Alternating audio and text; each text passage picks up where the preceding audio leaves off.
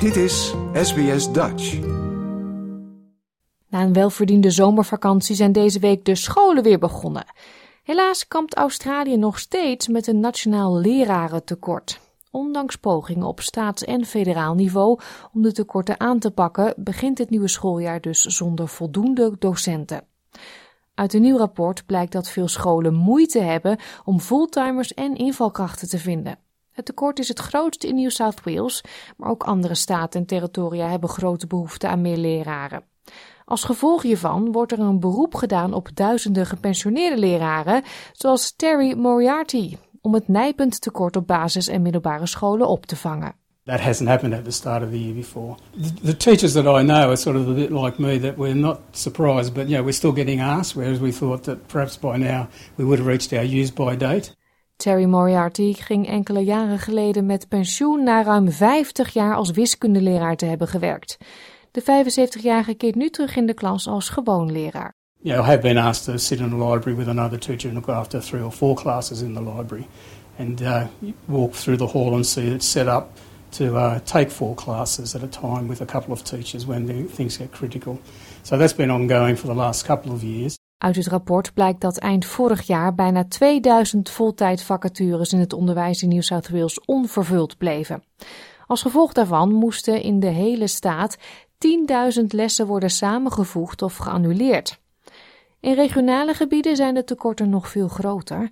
Onderzoek van het E61 Institute wijst op grote verschillen in het aanbod van hooggekwalificeerde leraren op middelbare scholen in New South Wales. Vast te stellen is dat het minder waarschijnlijk is dat zij in achtergestelde gebieden gaan werken. Cruciale vakken als wiskunde, Engels en science schieten naar verluid tekort. Alleen al op de openbare scholen in New South Wales is het aantal disability docenten met 500 afgenomen. En 175 middelbare scholen zijn momenteel op zoek naar leraren Engels en wiskunde. Judith Wood, een fulltime lerares op een openbare school in New South Wales, zegt dat het haar verbaast. In my 39 years of teaching and 25 or 26 in Australia, where I am seeing early career, mid career, and late career teachers making the decision to leave the profession or leaving their permanent roles and maybe just taking on a few casual days because they are feeling the stress to such a, a great degree that it is impacting on their health and well being. Tegenwoordig is oververmoeidheid een veelgehoorde klacht onder docenten. Chelsea Roberts, die in Victoria een lerarenopleiding volgt, kreeg tijdens haar recente stage in regionaal Victoria te maken met een stagebegeleider die een burn-out had. Call it naive, but we're going with all these hopes and dreams. And if you've got a mentor who's burnt out, you can see how they've got to that point. But it's it's made me think, you know, when I get into this profession, will it take over my home time? Will it, you know, um, will have all this extra work to do because roles aren't being filled? Leraren in New South Wales kregen vorig jaar een loonsverhoging en werden daarmee de best betaalde onderwijzers van het land. Er worden ook beurzen en studieschuldkortingen aangeboden om lesgeven aantrekkelijker te maken.